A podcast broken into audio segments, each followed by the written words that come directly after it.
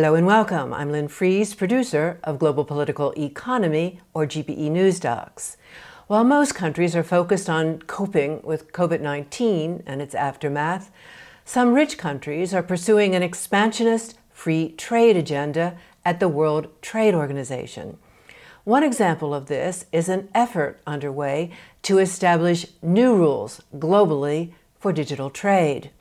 Digital Trade Rules, a disastrous new constitution for the global economy by and for big tech, authored by Deborah James, was the topic of a recent book launch and webinar. This report features highlights of some key points contributed by Deborah James at that webinar. We go now to our featured clips. Uh, thank you so much to uh, the Rosa Luxemburg Stiftung uh, for publishing the paper and for organizing this seminar, and to Roland and to all of my excellent co panelists. Uh, welcome, everyone. Thank you for being here today. Uh, just to say, our World is Not for Sale is a global network of about 250 groups from the global north and south, from about 50 different countries. And we oppose the current model of corporate globalization, and we work together for a democratic, sustainable, and fair multilateral uh, trading system. So today, uh, I'm going to share with you three major points. We're here to talk about the digital trade rules that the big tech corporations are pushing in the WTO and in other forums. So I'm going to talk about the origin of the talks. Why are we having this discussion? I'll give you a brief status update, and then I'm going to focus on the implication of the rules. So a uh, couple of basic points. Technology obviously can stimulate prosperity and development. It can bring us closer together and help build sustainable livelihoods. We are not anti technology.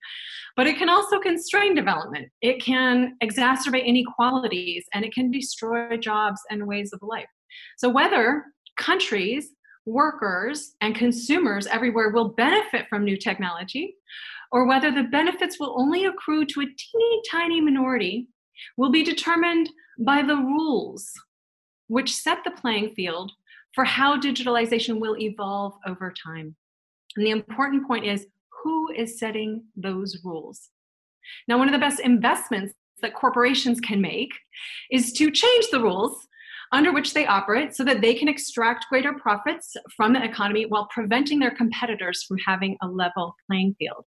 Now, powerful corporations have long used their surplus profits to invest in the undemocratic practice of trade policymaking, to use trade agreements to lock in rules promoting their rights to make profits while limiting government's ability to regulate them in the public interest, often through policies that they could not have advanced through democratic channels.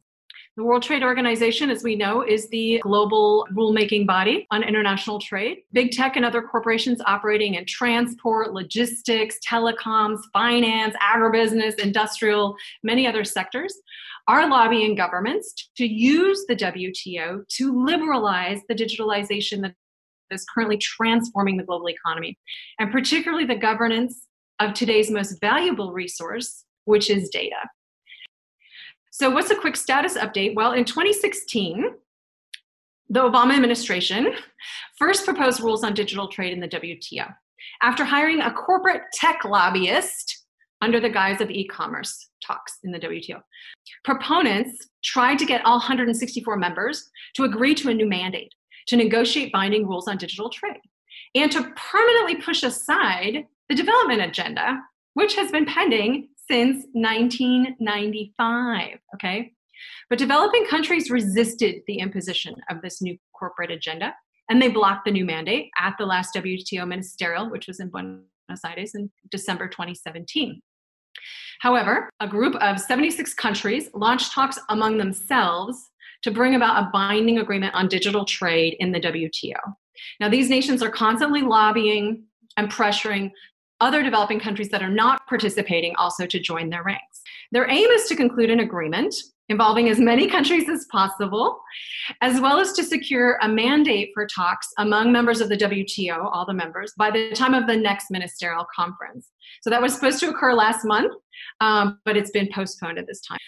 Now, one of the characteristics of the contemporary global economy is that while the productivity of workers and small businesses has increased over time, obviously, large corporations continually take more and more than their share.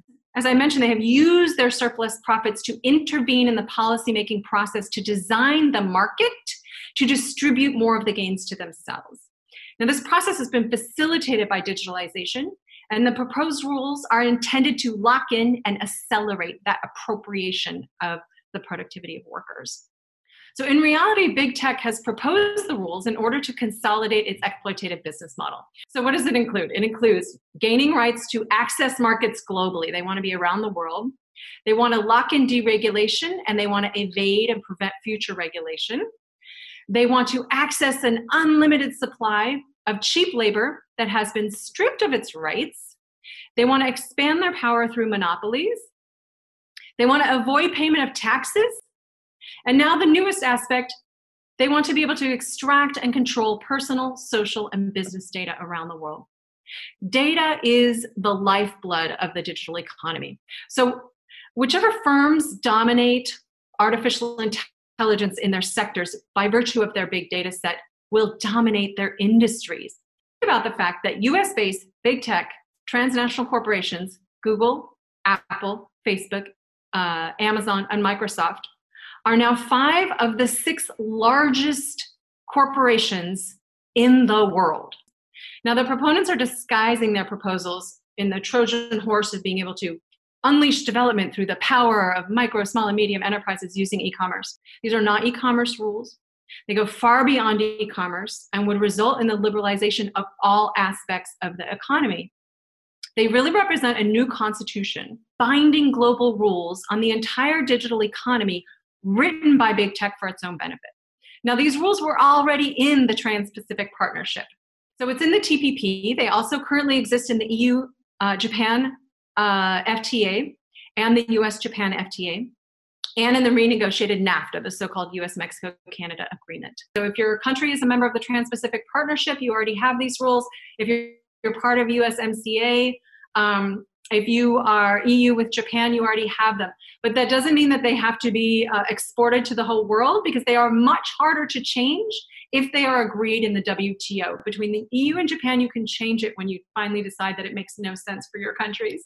Um, but we need to not happen in the WTO. We need to make a change and we need to make sure that our activities that we're advocating for, if they're economic justice, racial justice, you know, data privacy, whatever, that they include also paying attention to the rules that are being developed globally. And we have uh, lots of room for growth within our world is not for sale for more groups to join to participate in this fight. We need to make a change and we need to get the rules that we need worker rights more taxation anti-monopoly and stop them from implementing the rules that they want which will really have such a devastating impact on our lives for the future. Because once you get these rules in the wto forget ever changing them. That is a problem we have to leave it there. Many thanks to the organizers and all participants of this event. And thank you for joining us in this episode of GPE News Docs, reporting on digital trade rules, a disastrous new constitutions for the global economy by and for big tech authored by Deborah James, Director of International Programs at the Center for Economic and Policy Research and coordinator of the Global Our World Is Not for Sale network.